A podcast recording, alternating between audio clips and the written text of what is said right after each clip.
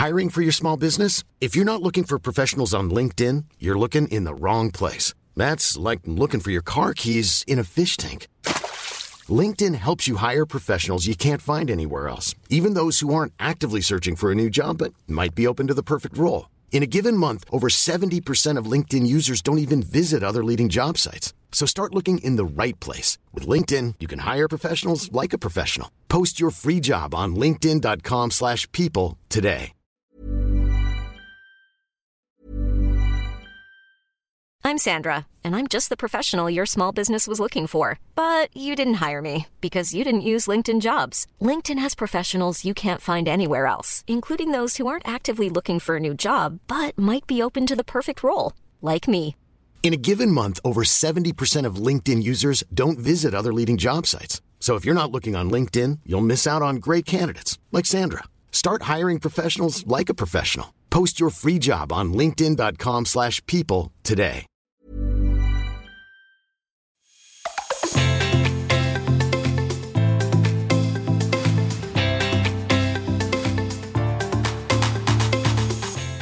It Never Gets Old, a firsthand account of all things secondhand and sustainable. This is a podcast about the resale, secondhand fashion economy, how it's exploding, and then by proxy, sustainable fashion and what that means for the planet and our wallets.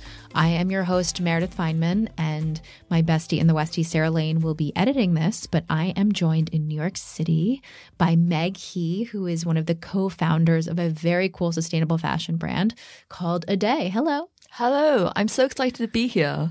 I'm really happy to have you. This is like, you know, we're in this teeny recording box, which feels a little bit like impending doom, but we're working with it.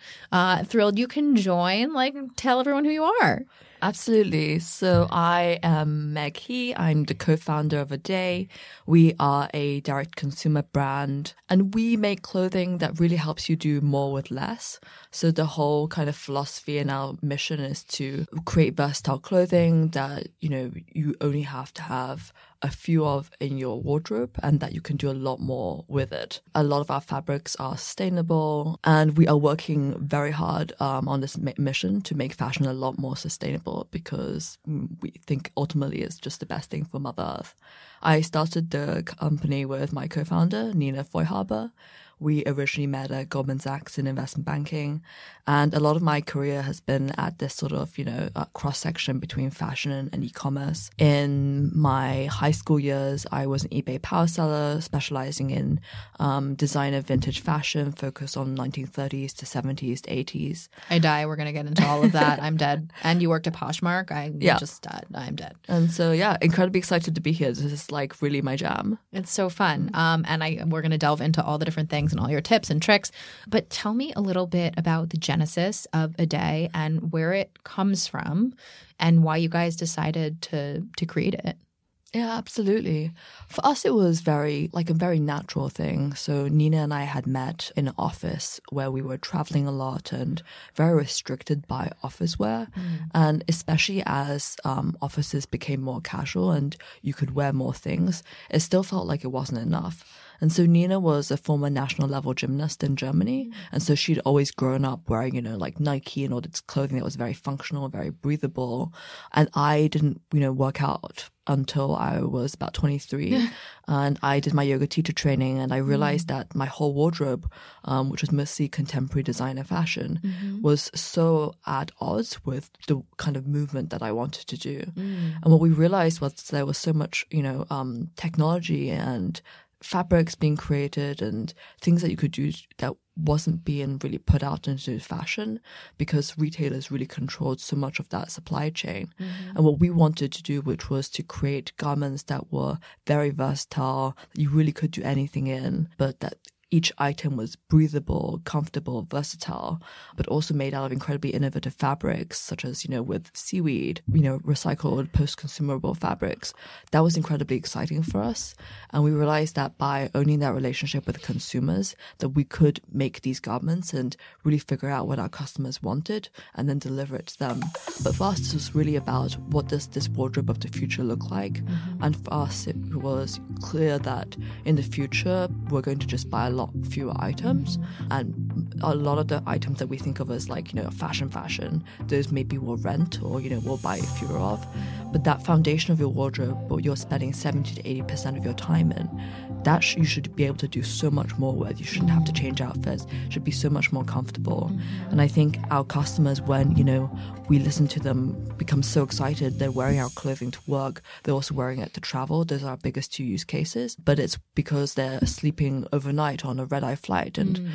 our clothing is what the, you know they're the happiest and the most comfortable wearing. So when did you start the business? Uh, we uh, launched in 2015. Okay, so very recently. What was the first? What did you launch with? And from what I understand, starting a fashion business and you know consumer retail is extremely difficult. So, like, tell me a little bit about that process. Absolutely. Honestly, we didn't really know what we were doing. Like we had, we thought that there was maybe like you know you go into a factory and then press a button and the clothing would come out on the other side. Yeah, that's exactly what I think Right? happens. Yeah. So. And but you know, we, Nina went to um, Central St. Martin's in London, and she did a sportswear design course, and Cool. she came back and she had some sketches, and I just started like at one point, you know, calling phone numbers in the phone book, and I would have these conversations where someone would pick up on the other side and say hello, and I would say hello. Are you a factory? And sometimes they'd say yes. Um, but you know, I think a lot of factories and you know mills they don't really have websites. They're not like super kind of connected. It's kind of hush hush. So it was really by we called every single person who knew anything about fashion and had conversations with them, and those were how we made our first couple of contacts. We also went to design fairs, uh, Premier Vision in Paris, and felt fabrics and talked to different vendors. But ultimately, you know, you know, we our backgrounds are primarily in business, so mm-hmm. we just talked to a lot of women, and we know as women mm-hmm. like us, we asked them what their problems were, mm-hmm. what they were uncomfortable wearing, what you know their needs were, and using that data, you know, we put together our first seven pieces, and that's what we ended up launching with.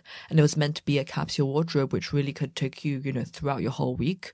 And, you And would, what are the seven items? um, so there was, you know, a top, a pair of leggings, a jacket, a pair of track pants, but it, it was just, you know, clothing that you could go to work with, you mm-hmm. could, you know, go to the restaurant with, you could work out with, you could go on a plane.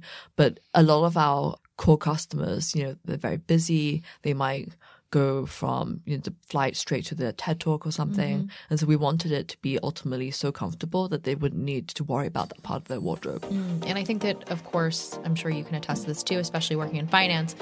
The assumptions or sort of biases leveled against what women wear at work is very real.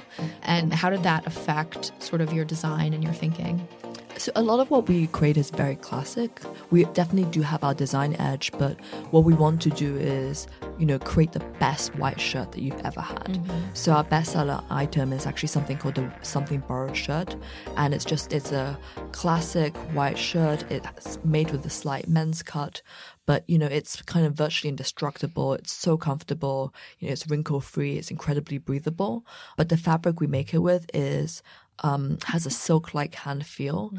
and I think that was part of what you know was often missing in the last couple of years when fashion went sustainable. When you know we started creating fabrics out of plastic bottles, often the end feel didn't really feel like the natural Yeah. fabrics that we were used to, Yeah. and so everything for us has to pass that hand feel test. It has to mm-hmm. feel you know almost like luxurious, mm-hmm. and so a lot of you know our fabrics and the drape and cut um, you know, our customers really come from every walk of life, but a lot of them work in offices or they, you know, they're doctors. And a key piece of feedback, and we should definitely do something about it, is people often say, "Wow, we didn't actually expect your products to be this good uh, from the photography on the website because it's so Yeah. hard to capture that." Right, right. It's interesting because it's funny. Like I live in DC, I come to New York a lot, and I was noticing I'm staying in Soho. I was as I was walking over here to the podcast studio.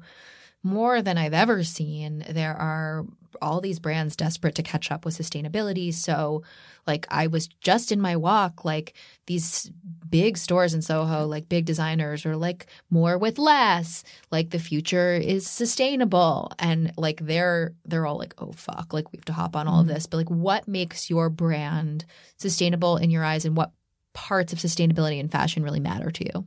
to us, it was never really about being sustainable. That just felt like such a core assumption mm-hmm. that, you know, we never really even spoke about it for like, you know, I think when you start a business, you're supposed to like write a business plan and write your mission statement. Oh, yes. With Fine right. Point. I was like, oh, yeah. and it wasn't actually until like we did this team get together um, and everyone, you know, we wrote down the companies we really admired and who we looked up to. We were like, actually, in each of the areas in each of our roles, we're all optimizing for this. And we actually we don't like to use the term, you know, sustainability mm. or like we are sustainable because we want that to only be the case when we're like 100% carbon neutral and mm. fully closed the loop. Mm-hmm. And the mm-hmm. truth is, and we're happy to say this, we're not there yet. Mm-hmm. But we are very transparent on where we are, which is, you know, we work with a lot of factories and a lot of mills and um, who really prioritize that. Mm-hmm. And so some of these mills use, you know, 100% solar energy, and that's really cool. Mm. Or, you know, we are this year, we'll ha- the majority of our products will have recycled fabrics, which is really cool.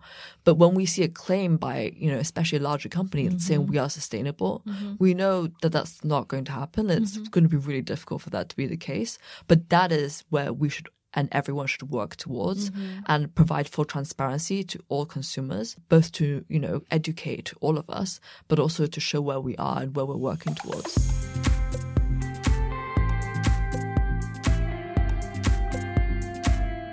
There are so many terms being thrown around. I guess for listeners, and I've talked about this before, like what does the closed loop mean to you of fashion?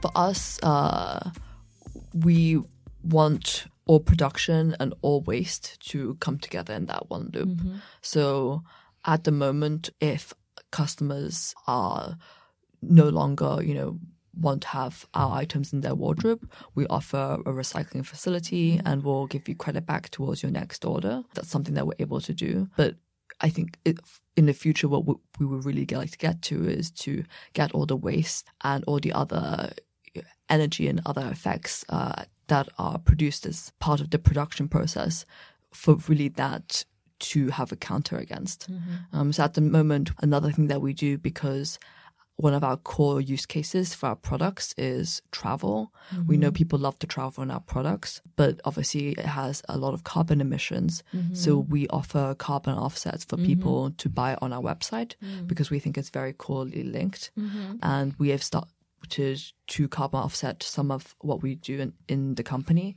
So we offset all of our flights, but there's obviously a lot more that we can do. Yeah. So what do you think it'll take or what do you want to see from the fashion industry that doesn't have this as a core principle? It's funny because like so much of these companies are working backwards because they realize how much consumers care and how far they've gotten with like lighting clothes on fire. Yeah. So, you know, what do you want to see in the fashion industry change?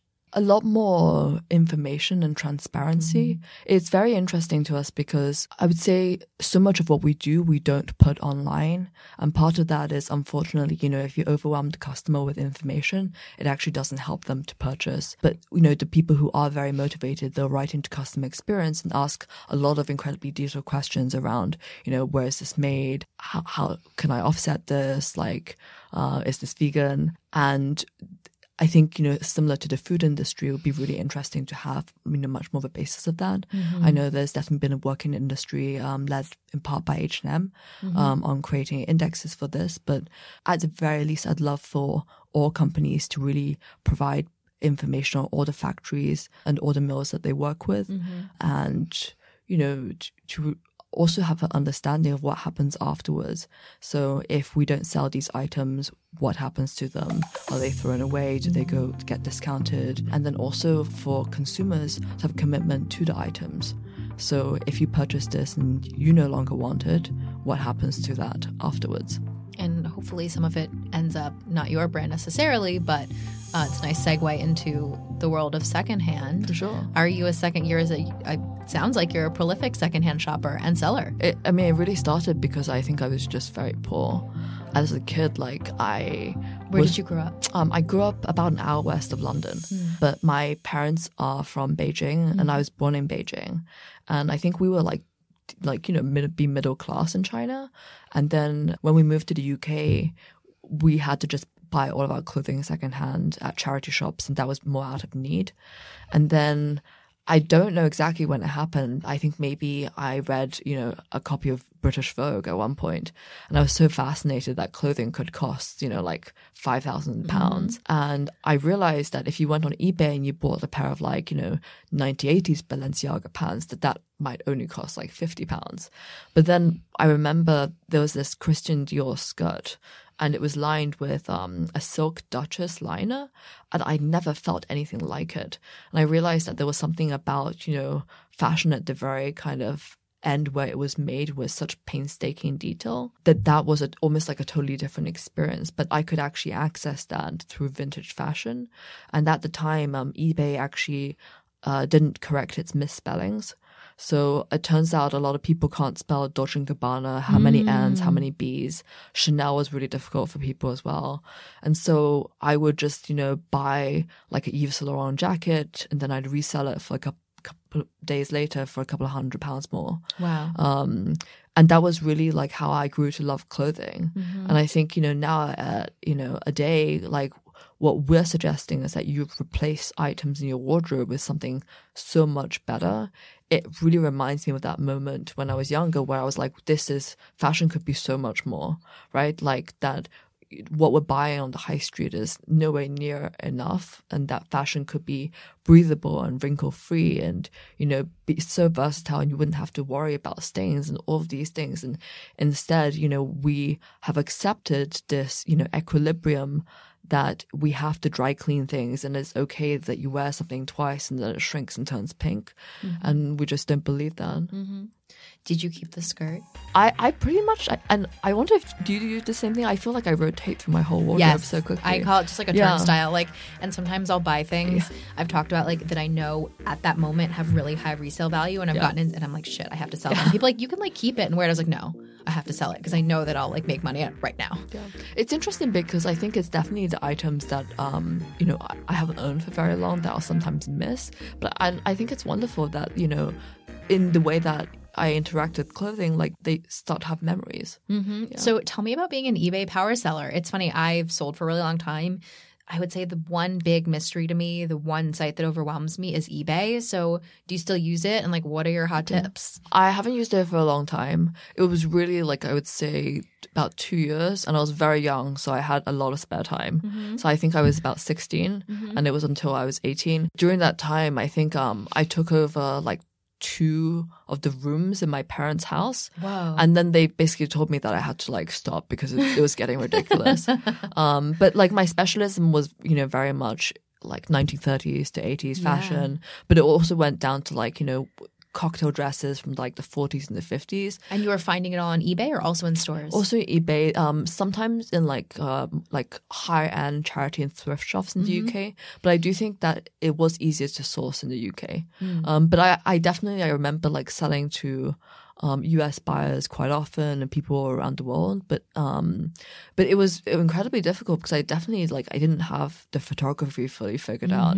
And it's looking back at it, it's amazing for me that I, I got so far. But I do think that it was just a very nascent website at the time. yeah. Yeah. So what do you remember? What were some of your like biggest margins or like what you bought for the least and then sold for the most? a yellow salon smoking jacket definitely um it had like a velvet lapel i think i bought it for under 10 pounds and i sold it for like seven or eight hundred. Oh my God. Amazing. i was very happy as a kid but, but i really loved the jacket but it just like had to go No, I, Yeah. I, I, I have the same. I Yeah. have the same compulsion. So, where are you currently secondhand shopping? I'd love recommendations in New York and then maybe in London if you still spend time there.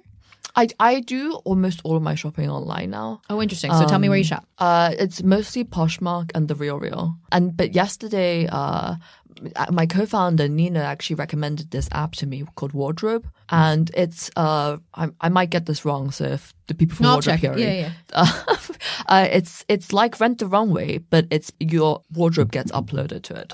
So they did a collection for me yesterday, and I put all of my clothing in the box, and it was more like you know the occasion dresses that I don't really wear, and other people can rent it from you, um, and then you get paid like seventy to eighty percent of the total. It's funny because I tried to do that one time. It, it totally makes sense. sense. with Yeah. a piece that I've talked about I, for my brother's wedding. There was this like one jumpsuit that I decided I had to have, Mm-hmm. and it was on hold by someone that worked at a secondhand store, and I offered to pay her to just wear it for the night. Awesome. She said no. it. What? no. I was Wow. like, please, I'll give you a bunch of money to just let me borrow it. That's really interesting. Wait, so you used to work at Poshmark? Like, I tell me a little bit about that. So I joined Poshmark out of business school. It just really, you know, I think given all of my interests, it made a huge amount of sense. Oh, love and Poshmark. at the time, it was much more than it was today, but it was just so happy. Um, and I've made some amazing friends on Poshmark, and I think that was really the beauty that commerce could be integrated so much with community, and that you know you would meet someone who was your size, your shoe size, your dress size, who also liked Isabel Marant, and instantly you be friends because you had that beautiful connection with each other. And I remember once I was visiting New York and one of my friends on Poshmark realized that I was in a restaurant like two blocks away from me and she like diverted her husband and like they came over to say hi. Um, there's another friend called Caroline and I met her at um, the Poshmark conference in Las Vegas. Oh, I've been Posh- really wanting to go. you should go. It's really fun. Called Posh Fest, and we probably only met for like ten minutes. Um, she was one of the panelists she had she, big following on Poshmark. Mm-hmm. And later, when we launched a day, she took part in our referral program, and I think she referred like 150 people to it. Wow, that is a And- huge number. Yeah, and we're now like, you know, good friends. Like, you know, we've talked about going for weekends away together. And it was really through the power of like, you know, you know that you love the same thing. It's the power of the internet and unusual communities. I would say Poshmark too. I have a Poshmark friend and we like text because we like the same Yeah. stuff. And she is just like a random woman in California and she's just like my random Poshmark friend. And one thing I love is that, you know, please rate, review, and subscribe uh, to this podcast. I love it. But also, people have started leaving me messages like on my Poshmark That's so great. about how much they love the podcast, which like just literally kills me. Like I can't think of anything I like more. And I'm like, I love that you could write an iTunes review, you could send an email, you could do social media, but like instead you chose to write it on my Poshmark. Is like it's it's really fun and it's really cool. So you're mostly shopping online. What's something you're really hunting for right now? I it, it was interesting because actually yesterday I went through a lot of my photos. So I used to have very long hair, like you know almost waist length, mm. and now I have like I guess my hairdresser would call it pixie cut, but I really hate that word. You have short hair. I have short hair. Um, and my clothing used to be a lot more colorful. And so I want to introduce more color in. Um, but I'm very like picky about the way that fabrics feel. Like that's very important to me. Between like being a power seller and now running a brand, Right. like yeah, you know too much almost. Yeah, but it isn't. So you know, I think um, ultimately now I just want to look for pieces that I will, you know, really love, which really does allow me to do more with less, and so that I will have to do less of this sort of cyclical turnover. I remember this one story that I love from Poshmark. Um, this woman wrote to us because um, she said that she had managed to sell so much for wardrobe that it was actually saving her marriage because she had so much clothing that her husband was about to divorce her. And it was very serious because um, she was from like a culture which, you know, just like there was a lot of like, you know, rigor in that. And I sort of, you know, think about that a lot and that, you know, we think about our clothing, especially when we don't work in the fashion industry, as just something we wear, but it really stems way beyond all of that. And it's expression. It's how we present to the world or how we present to ourselves and mm-hmm. feel good. And it's it's so many other things. So what is I mean, you've you've bought and sold so many things. Do you have a favorite find that you still have or it's all gone? Or what's one of your favorite finds? I had a pair of Alexander Wang ankle boots, which were sort of from a pebbled leather. And this happened a lot on the Poshmark team. I got it from one of my colleagues on the team. So often they would like posh something or get something from. If I worked at Poshmark, I would be so fucked. I would save zero dollars. yeah, I mean, people complained about that a lot. They look at the balances and be like, "Oh crap." Yeah. And you know, a lot of the girls, we were all like the same size. So we just like swap within each other, and it was like, "Well, you do you want this? You want this? You want this?" Um, and then actually, like when I ended up leaving San Francisco, I just brought in like everything in my wardrobe, and like everyone just like took from it, and I was like, "Look, you know, just." If you manage to sell on Poshmark or whatever, like just make a donation.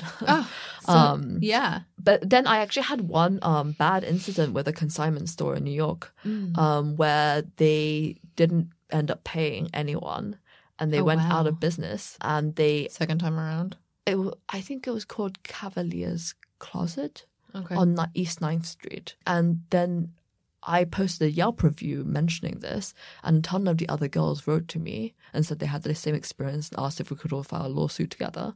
But um, it turned out that they had put all of our stuff on the real real because some of the stuff was custom and Yeah. i like i had this silver sequined like marc jacobs jacket that i had given to them and it was just like it was so unique it was. Yeah, yeah, yeah. um and yeah they had just sent everything to the real real Wow. um, but it was just uh, like I- still believe in the industry, but you know, so much of it's actually based on trust because you know you we believe that we all love the you know the same things, and I think ultimately that's around you know not only the internet, but it relies on you to be good people and believe that everyone else is a good person as well, mm-hmm. like and not that everyone on eBay or Poshmark or whoever is trying to scam you. Yeah, and no, I mean, I've been scammed. I talk about an incident from Tokyo 7 where I still shop about like they sold me a fake bag, I wouldn't take it back. There's so many issues with authenticity. It's just like a huge game of whack a mole. Like the fakes keep getting better and better and better, and something comes out one week and then they're fakes the next week. It's completely insane. Do you still sell? Um, not really. I will sell from time to time on Poshmark, uh, but I also do use uh, ThredUp as well. Mm-hmm. Um, just to, but I don't. Um, I would say my wardrobe doesn't move around that much anymore. Well, so what are some tips though, since you are a woman who's sold many things? What are some of your tips for people that want to sell? Yeah, uh, the photography has to be great. I think you know whether it's on Poshmark or on eBay, but any platform which is very visual, you just have to really nail the photography. So how do you nail the photography? uh, I would say take it on someone else, uh, and on a person rather than on a mannequin. The the lighting should be really great. Um, if it's an item of higher value, so over a hundred dollars, you're expecting someone else to part with over a hundred dollars on you know a pretty small screen. And so i'd probably show it in a couple of different styles and really record as much information as you can and be really truthful and honest about it. So if it's not a mint condition say that rather than you know uh, risk a return. Um, but I, I think that the liquidity on Poshmark has been incredible lately. Like I would say everything I've tried to sell in the last couple of you know months has really gone in like the 24 to 48 hours. So I think like the more What's your Poshmark? Drop your Poshmark in here. uh, it's at Megsy. Okay. So, yeah. We'll share that too. I'm sure you have great stuff. So, how do you get great lighting if you just have an iPhone and you're like a normal person? Yeah, for sure. If What are your lighting tips? you can just walk outside, um, but be very careful about the time of day and also what the weather is like. So if it's super cloudy or even super sunny, go when it's you know like fairly bright, so probably 10 or 11 a.m. or like 2 to 3 p.m. depending on where you are. No, this is like great, great Um, tips. But yeah, I, I think anything that's on a flat lay that you've just laid on the ground, if it costs more than like forty or fifty dollars, I think like I personally would struggle to kind of sell it um, because someone really has to understand what they're getting into. But if you search for the item on Google Images and if you can find original images for it, that's probably the easiest way to go. And that's what I That's what I do. yeah. Because I'm lazy. Yeah. yeah. I'm like, I don't know how kosher this is to just rip these images, but uh, here's how it looks on a model with great lighting. So, and what about sell? So you, you send to the ThredUp, you send to the Real Real, you sell some on Poshmark. Do you sell in any stores in New York? Not anymore after that. Um, yeah, that's really done. shitty. That Yeah. it- and it's it's. I talk a lot about and think a lot about the culture of consignment because I grew up in those stores, and I, you know, I think it's amazing the explosion of this industry. It's one of the reasons why I created this podcast. But I do, I want that sort of culture to continue of like being friends with shop owners and like finding sure. little shops around the corner. I think that was part of the, you know, real like genuine surprise I had about Instant because like I'd gotten to know them over mm-hmm. like, you know, the course of like I would say several months, if not over a year. Mm-hmm. And I'd been to that shop several times mm-hmm. and you know, they were I lived half block down the street from them. Um and I bought from them and, you know, like we had an ongoing relationship. And so that's why I think it really hurt. Um and I, I still have there's a um a shop in London called Dress for Less on St. John Street in Clerkenwell. And, you know, that lady still like follows me on social media. We still message each other. And but I Yeah, do I have think- like consignment Yeah. moms all over the world. completely. yeah. Um, and but I do think it's, it is very competitive in New York, just because there's Yeah. so many sample sales that Yeah. Part of the reason why I do online in New York is it's hard to get a good price offline. So where you sh- where what do you recommend in London? I haven't done a guide. We do city guides. I I do, haven't secondhand shopped in London since like 2007. So where are you shopping, or where do you recommend? Um, I mean, it's also been a long time. I think Dress for Less is fantastic. Okay. But the best finds I've had in London have been actually the real charity shops. Um, I love charity shops. yeah.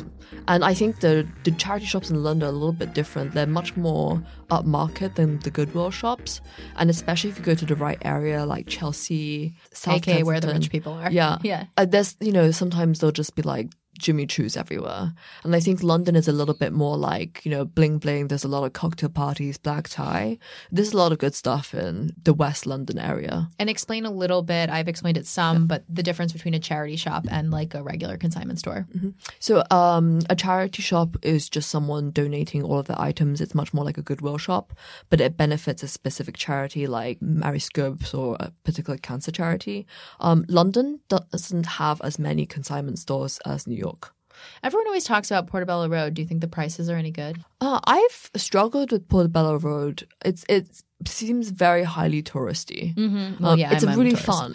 Yeah. Um, and there's you know there's a lot of fun things, but I you know I would say for like secondhand vintage consignment shopper who really wants to you know find that item. Yeah. Um, I don't think that's necessarily where to go. So the place I mentioned earlier, Dress for Less, it's in Clerkenwell, Islington, which is sort of where like you know normal Londoners might live. But it, it's like a large enough, and she has really good stock, really good turnover. And I would say that you know each kind of neighborhood probably has like one gem like that. yeah. Um, yeah. Really cool. Well, so happy to have you here. Plug ADAY. Tell you know, tell us where to find you and the brand and Absolutely. We have a showroom in New York. It's at 415 West Broadway, so West Broadway and Spring Street. You can come in, you can try everything on, um, or, you know, make you a cup of tea if you're British, or something else if you're not. Uh, but we also recently opened a store in San Francisco at 2011 Fillmore Street, and the cross street is California.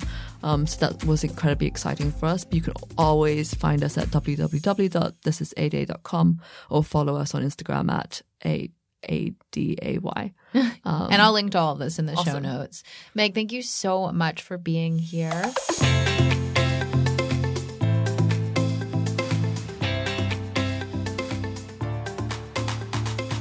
As always, you can find us online at ingopodcast.com. We are on the social medias, Instagram and Twitter at ingopodcast. Email hello at ingopodcast. I guess follow me on Poshmark at FineMC. uh, drop me, drop me a hello, and we'll see you soon. Mom deserves the best, and there's no better place to shop for Mother's Day than Whole Foods Market. They're your destination for unbeatable savings, from premium gifts to show-stopping flowers and irresistible desserts. Start by saving 33% with Prime on all body care and candles. Then get a 15-stem bunch of tulips for just $9.99 each with Prime. Round out Mom's menu with festive rosé, irresistible berry chantilly cake, and more special treats. Come celebrate Mother's Day at Whole Foods Market.